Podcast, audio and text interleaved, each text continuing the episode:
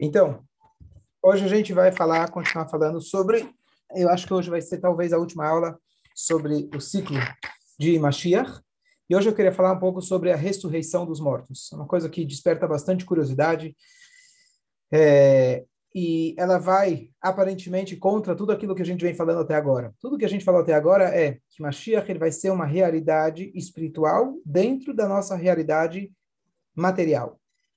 E aí, de repente, aparece o décimo terceiro e último alicerce da fé judaica, que nós devemos acreditar na ressurreição dos mortos.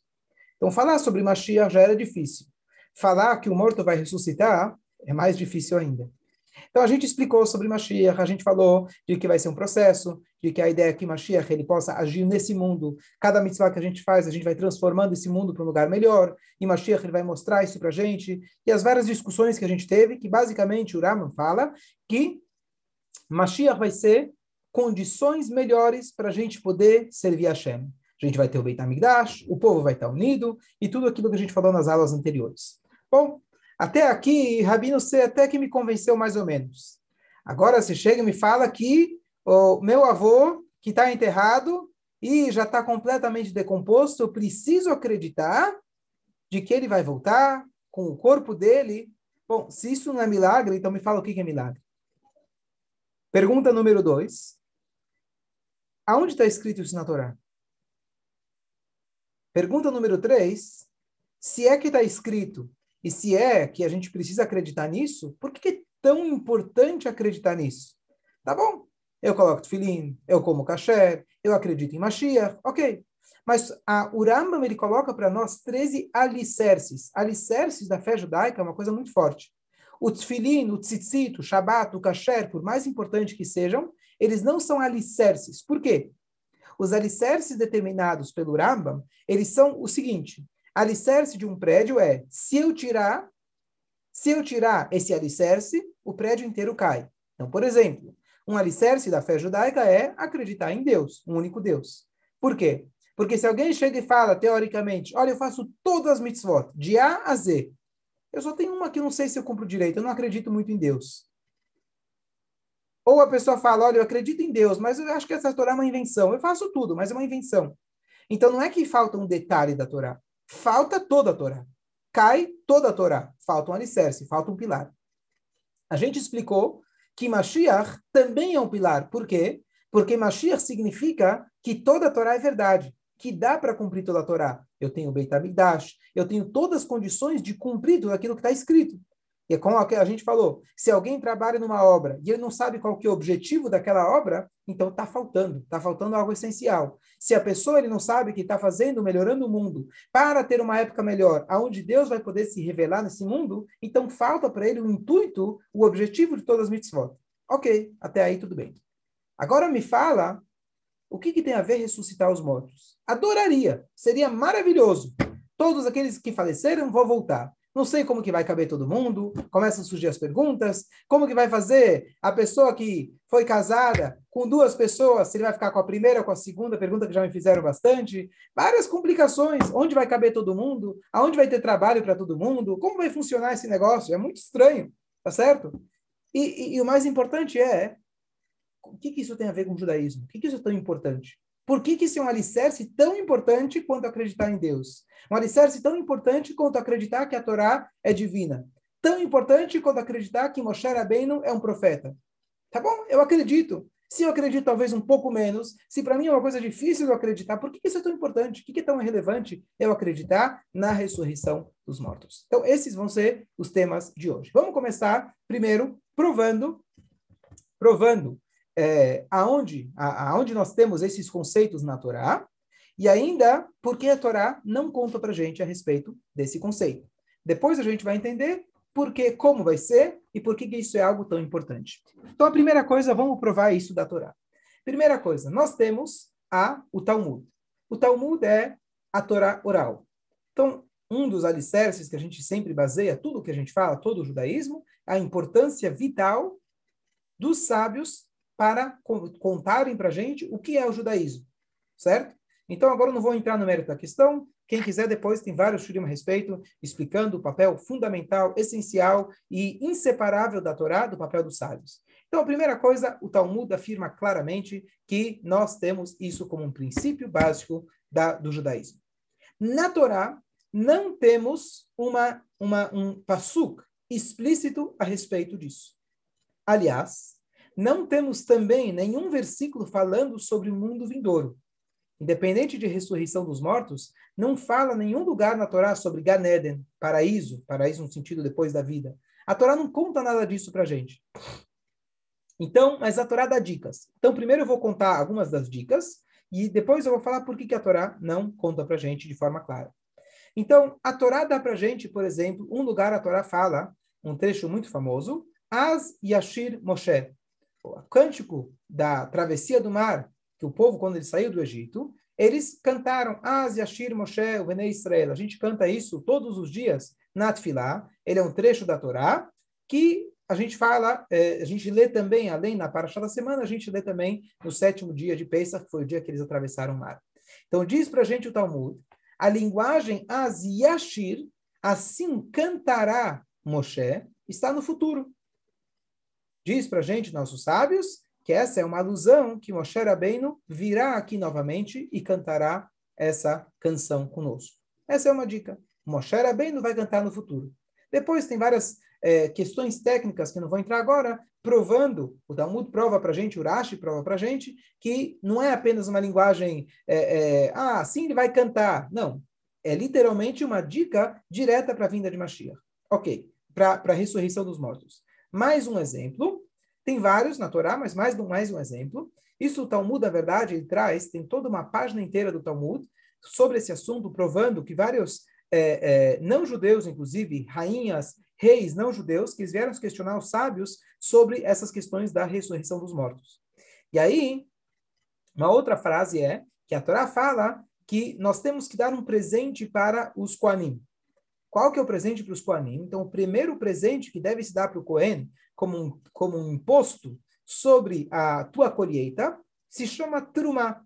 Trumá, a pessoa tinha que pegar uma parte da colheita e dar para o Kohen. E a Torá fala para a gente, vocês vão ter que pegar uma parte da colheita e dar para o Aaron a Cohen. O Aaron a Cohen é o pai de todos os Kohanim. O Aaron a Cohen, ele faleceu no deserto. No deserto não tinha colheita. A colheita só começou quando eles entraram em Israel. Então pergunta o Talmud, peraí, como que eu vou dar uma parte da minha colheita para o Aaron se o Aaron não está aqui? Então você vai dizer, o Talmud fala, não, então é os filhos de Aaron. Aaron quer dizer, ele é o protótipo de Cohen. Não, mas a Torá poderia te dizer os filhos de Aaron. O fato que a Torá falou que você vai dar para Aaron, literalmente, é para dar uma dica para nós de que o próprio Aaron, ele vai voltar futuramente e a ele diretamente vamos entregar a Trumá. E assim tem outras dicas da Torá. Pergunta. Tudo bem, ok, é uma dica. Por que, que a Torá não fala claro? Eu ainda não sei por que, que isso é importante, mas se é que é importante, por que, que a Torá não fala claro? Então aqui tem uma explicação bonita do Rambam, Maimonides, ele fala para gente que a Torá fala para gente coisas que a gente consegue se relacionar, visualizar, praticar. A Torá não descreve coisas que um ser humano não tem capacidade de imaginar ou dimensionar. Falar para nós sobre Ganeden, falar para nós sobre essa realidade futura da ressurreição, a Torá não conta para gente. Apesar de ser importantíssimo, a Torá não descreve para gente. Como que a Torá conta para gente? Uma linguagem de dicas. O que, significa uma dica? Se a Torá quer te contar, conta. Se não quer contar, não conta. O que, significa que eu dou uma dica? Imagina numa conversa. Eu te dou uma dica. Eu dou uma piscada de olho e você já entendeu o que eu quis dizer. Então, o que, que acontece? Vamos dizer que eu tenho um marido e uma mulher, eles estão numa reunião. E chegou a hora que eles decidiram que quer ir embora. Então, o marido ou a mulher vão lá, dão, faz um sinal já pré-combinado.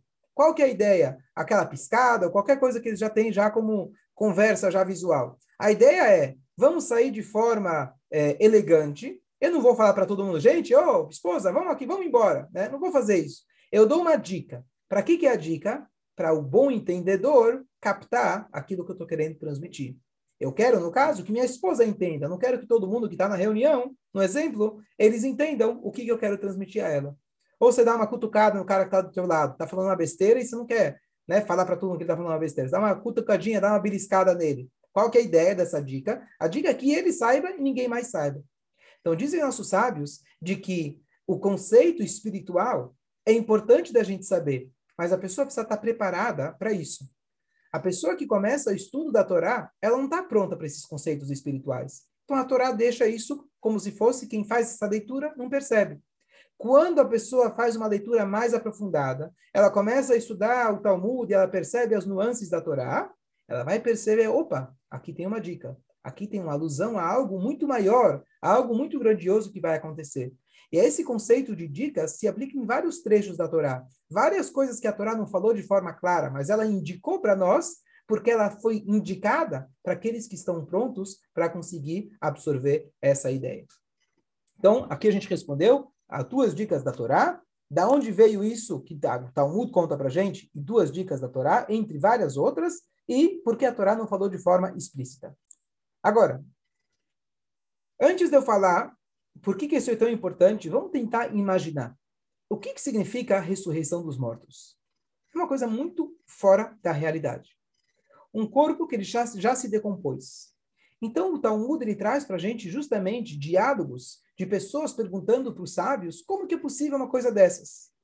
E a resposta dos sábios, em analogias diferentes que eles usam, basicamente é: se você for observar a natureza, toda ela é um milagre. Um exemplo. Talmud conta para gente do que, que seria mais fácil é, reconstruir uma pessoa. Então a gente sabe que a gente vai voltar, a gente veio do pó e a gente volta para o pó. Então do pó a gente vai voltar a ser gente. E ele fala o seguinte: será que eu consigo reconstruir alguém de novo do pó? E aí ele fala: o que, que você acha que é mais difícil? Reconstruir alguém do pó ou da água? Voltando à pergunta para quem perguntou. Aí ele fala, bom, do pó é impossível, mas da água mais impossível ainda. Bom, o sábio vira e fala para ele, eu sinto lhe dizer, mas que todos nós viemos de uma gotinha de água. Todos nós começamos num pequeno líquido. Se nós somos capazes de existir a partir, né, a partir de uma pequena gota, muito mais que a gente pode voltar a existir a partir do pó. Você mesmo disse. Um outro exemplo, Talmud traz para a gente. Se uma pessoa que nunca viveu ele vem a viver, ou seja, o ser humano nasce, uma pessoa que já viveu, muito mais fácil para ele voltar a viver. Qual é a diferença? A diferença é a constância. Eu nunca vi isso acontecer. Eu nunca vi uma ressurreição. Então, o que acontece? A gente acha que isso é um verdadeiro milagre. E é um milagre, porque ele não faz parte da natureza atual. Mas se a gente for observar, toda a natureza, toda a existência, todo o universo é um grande milagre. Então, esse é um conceito básico para a gente exercitar, na verdade, que apesar que isso pode parecer estranho, mas se a gente for meditar um pouco sobre o nosso dia a dia, sobre o funcionamento do corpo humano, sobre qualquer milímetro da natureza, quão maravilhoso, quão milagroso aquilo é, isso facilita e ajuda a gente a poder acreditar nisso. Mais um ponto, antes de responder, abrir para perguntas, mais um ponto. Todo dia de manhã a gente fala, Modeani lefanecha, eu agradeço, Hashem, você que você me devolveu a minha alma, e eu termino dizendo, Rabá emunaterra. Grande é a sua fé. O que, que significa grande é a sua fé? Então, uma das explicações significa que eu estou reforçando a minha fé. Quando eu falo di diariamente, Modeani, eu fui dormir cansado, eu fui dormir exausto, eu acordo de manhã renovado, pronto para o novo dia. Peraí, como que é possível que eu acordei novo? Ah, então a chama é capaz de pegar aquilo que já estava exausto e, e, e, e é, colocar nele uma nova gasolina, uma nova força.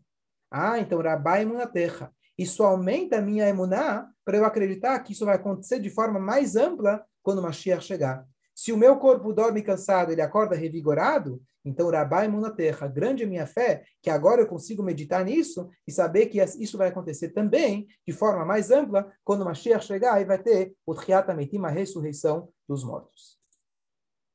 E agora, a pergunta é, tudo bem, eu vou exercitar a minha emuná, que Hashem ele diz na Torá. Eu vou exercitar a minha emuná pensando nos milagres diários e projetar isso em relação ao milagre futuro. Agora, por que, que isso é tão importante?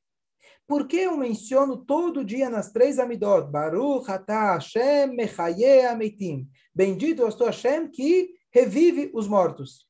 Por que isso é tão importante? Então agora vamos voltar àquilo que a gente falou nas aulas anteriores.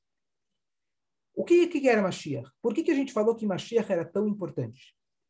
O ápice de Mashiach era, quem lembra daquele exemplo, daquele homem que foi nas cataratas do Iguaçu, e ele decidiu que ele queria construir o palácio dele exatamente na queda. Estão lembrados? Alguém lembra desse exemplo? Sim? Ou seja, Hashem ele quer o ápice do oposto. Espiritualidade dentro de um mundo extremamente egoísta. É isso que Hashem quer. Então, hoje nós estamos plantando, usando o teu exemplo. A gente está investindo. Quando o Mashiach chegar, a gente vai poder enxergar. Como eu usei o, a, o exemplo, de que nós vamos ter o beijo final, o último capítulo da história do livro, que é o beijo final entre o céu e a terra. Agora a gente está vivendo o romance. Quando Mashiach chegar, eu vou poder me enxergar dentro de um contexto espiritual. Golá, a gente falou, que é exílio. Geulá, que é quase a mesma palavra, que é redenção. Muda o Aleph, muda o número um, muda a presença de Hashem. Eu vou trabalhar, só que eu vou enxergar o meu trabalho como um serviço a Deus. Eu vou comer, só que eu vou enxergar que a comida é algo espiritual que está alimentando a minha alma, me conectando com Deus. Eu vou fazer todas as minhas atividades físicas, mas eu vou enxergar no físico o espiritual. Isso que é Mashiach, e por isso a gente falou que é tão importante a gente acreditar em Mashiach. Então agora vamos concluir o pensamento. Como extensão desse pensamento, nós temos que acreditar que a ideia vai se concluir não só com aqueles que estão vivos agora, mas que mesmo Moshe Rabbeinu, que já está no Ganeden há 3 mil anos, Avraham Avinu, que já está lá há 4 mil anos no Ganeden, no nível espiritual, como é dito, que cada dia eles se elevam, cada dia eles estão mais próximos e mais próximos de Hashem. Você quer chegar mais próximo ainda? Sabe onde você vai ficar mais próximo? Aqui. Voltando para o mundo físico é aqui que vai acontecer a maior revelação espiritual. Por quê? Porque esse é o objetivo, esse foi o gol inicial que Hashem quis ao criar o mundo. Esse é o prazer que ele estava esperando. Poder pegar o mais baixo e unir ele com o mais alto. Então, isso necessariamente, dentro de toda essa construção que a gente está falando, criação do mundo, Hashem ter dado a Torá com o objetivo da fusão da matéria e o espírito, então isso precisa acontecer em todas as áreas, com todas as pessoas, com todas as almas. Todo mundo precisa ter, realizar essa fusão de Hashem. Moshe Rabbeinu viveu aqui, mas ele viveu numa época de muita espiritualidade. O Shlomo Amelech viveu aqui numa época de extrema espiritualidade. Ele não viveu o que nós vivemos. Quando ele precisou alcançar, alcançar mais espírito, o que, que Hashem fez? tirou ele desse mundo, elevou ele, tirou o corpo de lado, deixou o, corpo, separou a matéria, o corpo, tzadikim, não apodrece, mas ficou aqui embaixo, aqui na terra, e a alma dele subiu. O que, que Hashem fala? Não, não é isso que eu quis. Isso foi temporário. O que eu quero, na verdade, é a união. O mundo não estava pronto, então, infelizmente, as pessoas continuaram falecendo, fazendo a separação entre o espírito e a matéria. Quando o Mashiach chegar, eu vou poder trazer de volta todo mundo, porque agora o mundo está pronto, a espiritualidade já está presente aqui na Terra, o mundo está preparado para isso. Então agora está na hora de eu chamar de volta de todos aqueles que fizeram parte da construção desse prédio maravilhoso, Beit HaMikdash, dessa obra maravilhosa, que é a casa de Hashem aqui nesse mundo. Então agora todos estão convidados a voltar. Vocês fizeram parte dessa obra. Infelizmente, vocês não conseguiram concluir. Nós temos que concluir. Mas na hora que a gente concluir, a gente tem que chamar todos os operários de todas as gerações que eles voltem para cá. Então isso faz parte, literalmente, da vinda de Mashiach. Se eu não acreditar no Triad Ameitim, não é só uma questão, ah, será que meu avô vai voltar ou não vai voltar? Não. O meu avô voltar significa que ele foi uma peça é, indispensável nessa, nessa é, construção da casa de Hashem, e ele teve o papel dele, e ele vai vir aqui para vivenciar esse papel que ele fez. Ele colocou uma pedra, mas ele não viu o palácio pronto. Ele nem enxergou o palácio. Quando o Mashiach chegar, todo mundo obrigatoriamente vai ter que voltar, e isso faz parte da concretização da, do objetivo da criação do mundo, o objetivo da Torá, que é criar para Hashem aqui, esse mundo físico, a casa dele, a casa, é, uma casa física composta de físico e espiritual. Por isso, isso é essencial, não só essencial e um dos pilares da Torá, mas ele é o último pilar. Por que, que ele é o último? Porque ele é o objetivo que ele culmina toda essa narrativa de toda a história desde o início até que vai terminar realmente, terminar não, mas ele vai se concluir na vinda de Mashiach com a ressurreição dos mortos. Ok? Então, quem é que vai voltar? Então, agora que a gente já explicou o que é essa época no sentido, dentro do contexto dentro da Torá, vamos tentar agora esclarecer algumas dúvidas. Uma dúvida é: quem é que vai estar nesse momento? Judeus, não judeus? Será que é todo judeu? Será que tem pessoas que são pecadoras que não vão voltar? Então, vamos começar pelos não judeus.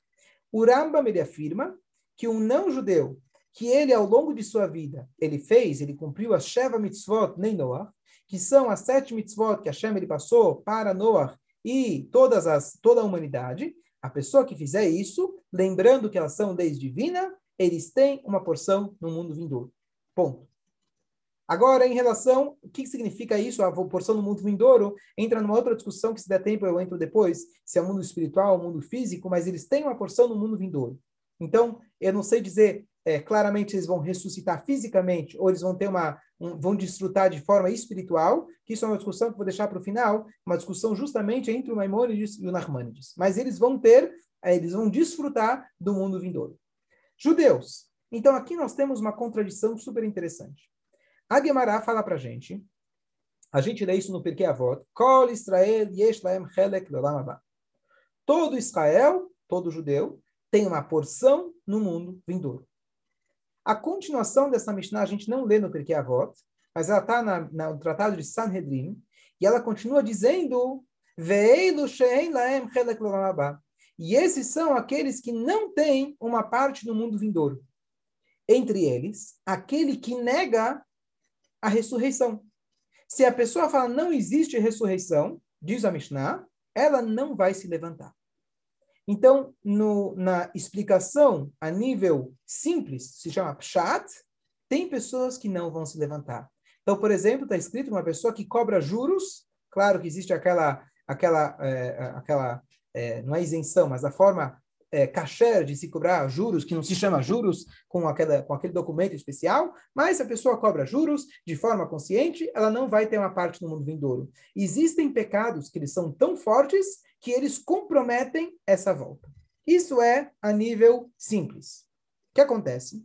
Aqui eu queria trazer para vocês uma coisa super, super interessante, que é o seguinte: nós sabemos que os tzadikim, os justos, é escrito que o tzadik ele decreta e Deus ele cumpre. No momento que um tzadik ele fala vai acontecer, Deus ele é obrigado a fazer aquilo acontecer. E aqui temos e aqui temos um conceito super interessante que o Rebbe ele fez uma explicação muito bonita e que eu acredito que com essa explicação, não somente que ele explicou, mas ele como se fosse que decretou para Deus cumprir isso de fato. E a explicação é a seguinte: a Mishnah ela fala assim: todo Israel tem uma parte no mundo vindouro.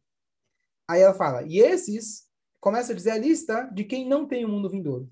Mas, peraí, você acabou, você começou dizendo bonitinho, todo mundo tem. Aí depois fala, não, menos então, deveria, na linguagem, você deveria falar assim: olha, eu vou te dizer, a maioria tem, com as seguintes exceções. Eu não falo a maioria, ou esses que têm e esses que não têm. Ele começa dizendo, todo mundo tem. E depois começa a dizer que alguns não têm. Parece que está enganando a linguagem. A linguagem está meio. Está estranha essa linguagem. Então, qual é a resposta? A resposta é que todos nós temos um helek, um quinhão. Nós temos um, vamos chamar assim, um quarto no hotel reservado para a gente com a vista para a praia. Todos nós temos isso. Mas a pessoa, ela pode perder essa parte que ela tem. Ela pode perder a reserva dela, vai cair a reserva. Mas, diz o Rebbe, uma coisa fantástica, ele perdeu a reserva dele. Mas ele pode e vai voltar às custas, vamos chamar assim, de outros. Às vezes, aquela pessoa foi malvada, mas teve um filho, estou supondo, teve um filho que foi uma pessoa maravilhosa o mérito daquele filho foi tão grande que ele consegue puxar e trazer o pai dele de volta. O que isso significa? Que ele não conseguiu voltar pela reserva dele, pelo mérito, pelo quinhão que ele tinha. Ele perdeu o quinhão dele. Mas, eventualmente, todo mundo vai voltar. Se a pessoa perdeu o seu próprio mérito, então ele vai voltar por mérito de um tzadik, por mérito de um filho, de um neto, ou alguma coisa assim. Então, nós temos a força de influenciar, a gente sabe, o que é o Cádiz? O Cádiz, a gente dá um filho e está dando méritos para o falecido. Então, o mérito de alguém que já foi, ele ainda pode desfrutar de um mérito de alguém que está aqui. Então, a pessoa perdeu a parte dele. Então, por isso ele diz, todo mundo tem, porque no final das contas, todo mundo vai voltar. Mas, às vezes, você pode perder e vai voltar em mérito de outro. O que, que significa isso na prática? É, vamos dizer, vou usar um exemplo, no, usando a, a, a, analogia do quarto. Então, você não vai ter o teu quarto privado, você vai ficar no quarto junto com o teu filho, vai ficar no quarto junto com o tzadik. Então, não sei o que, significa espiritualmente, mas no final das contas, todo mundo vai voltar. Então, aqui a gente, na verdade, aqui eu, eu vejo a, a, aqui a grandeza dessa explicação do Rebbe, que não foi apenas uma explicação filosófica.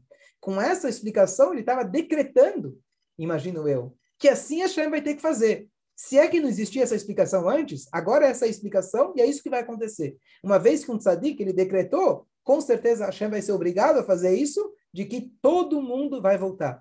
Então, às vezes a gente fala aquele cara que se é cremado. Primeiro, quando infelizmente Deus nos livre longe de nós, alguém é cremado, hoje em dia são pessoas infelizmente ignorantes quando a pessoa, quando está tratando, quando se trata de que a pessoa é cremada, Deus nos livre, não vai voltar, isso é uma pessoa que ele é consciente, estudou a Torá, reconhece a Torá, reconhece o valor que a Torá tem, e ela fala, não, eu vou decidir conscientemente que eu não quero cumprir a Torá. Não é o caso da maioria das pessoas. Então, é importante a gente lembrar desse conceito de que, primeiro, a gente não está aqui para julgar ninguém. Segundo, as pessoas, hoje em dia, a maioria, são, desconhecem as leis da Torá, então eles são considerados como uma, uma criança que não foi educada dentro de um lar judaico, ele cresceu num lar estranho. Então, as pessoas fazem isso com falta de consciência e, no final das contas, mesmo os piores, a gente pode falar assim, judeus da nossa história, aqueles maiores pecadores descritos nas, nas, na, na nossa história, inclusive, no final das contas, todos eles vão voltar. Esse é um comentário que eu vi dos livros é, místicos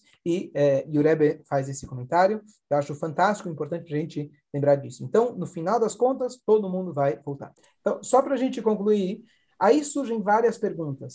E eu acho que a riqueza dessas perguntas é a própria discussão. Se a gente for olhar, por exemplo, tem uma pergunta: quem é que vai construir o Beit HaMikdash? Se vai ser Deus ou se vai ser o povo de Israel? A pergunta é, como eu falei, por exemplo, em relação a uma, uma mulher, melhor ainda. Um homem, até que até certa época, poderia ter duas esposas, apesar que isso não vai mudar quando a Mashiach chegar. Mas vamos dizer uma mulher que ela teve dois maridos, tá certo? E se ela teve aqui em duas, em duas, é, em duas é, reencarnações? Com quem que ela vai ficar? E começa a surgir várias perguntas. Onde vai caber todo mundo? Então, tem respostas escritas para tudo isso, a gente pode entrar em algum momento, mas o ponto que eu quero dizer é o seguinte: a discussão é o mais rico que tem. Porque se eu estou sentado aqui, sete horas da noite, num dia que eu poderia estar assistindo lá a televisão, e eu estou aqui discutindo como vai ser quando a Mashiach chegar, como é que vai caber? Isso significa que eu estou com a cabeça no lugar certo. Ao invés de discutir da vacina, ou do Bolsonaro, ou da política, etc., eu estou discutindo como é que vai ser, quer dizer que eu estou vivendo o que, que eu preciso viver.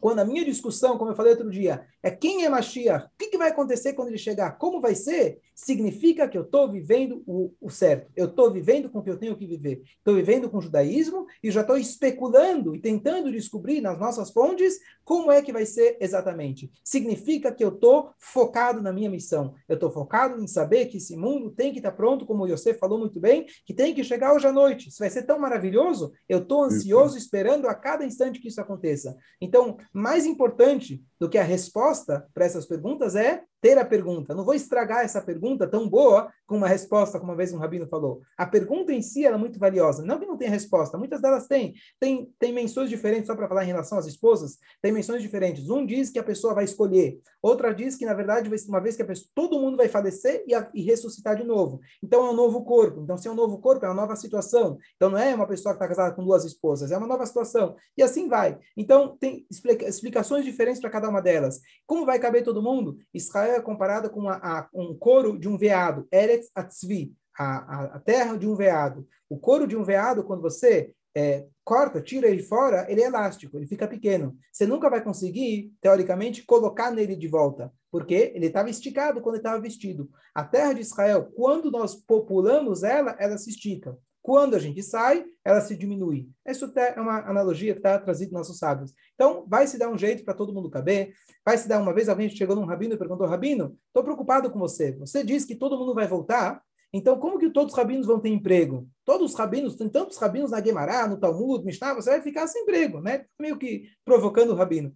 E aí o rabino falou, bom, todos aqueles rabinos que voltarem vão voltar junto com o seu, com, sua, com o seu público. Então, Moshe Rabbeinu vai voltar com seu público, Uraba, Rabaye, Ravina, Ravashi, cada um vai voltar com seus alunos. Então, não se preocupa que não vou perder o meu emprego. Então, ou seja, para todas essas perguntas, Mashiach, assim, o que tem, o que dá para a gente descobrir, vamos tentar descobrir, se alguém tiver mais uma dúvida, por favor, mande. Mas a ideia geral é, se você está com essas dúvidas, são maravilhosas essas dúvidas, que possam essas ser as nossas dúvidas, e Bezrat Hashem, que a gente está concluindo, não, mas estamos agora, vamos continuar para outro assunto, ainda também ligado com Mashiach, que vai ser Torá, Torá é, é, é, é o caminho para a gente poder trazer Mashiach na prática, mas hoje vai ser essa a conclusão desse assunto específico sobre esse ciclo de Mashiach, e o mais importante, a conclusão seja que a Hashem ele possa trazer para a gente isso de forma clara, de forma real, e a gente fortifique a nossa fé em Mashiach, fortificar nossa fé no Tchiat Ametim, que seja ainda hoje, como o Yosef muito bem falou. Oi,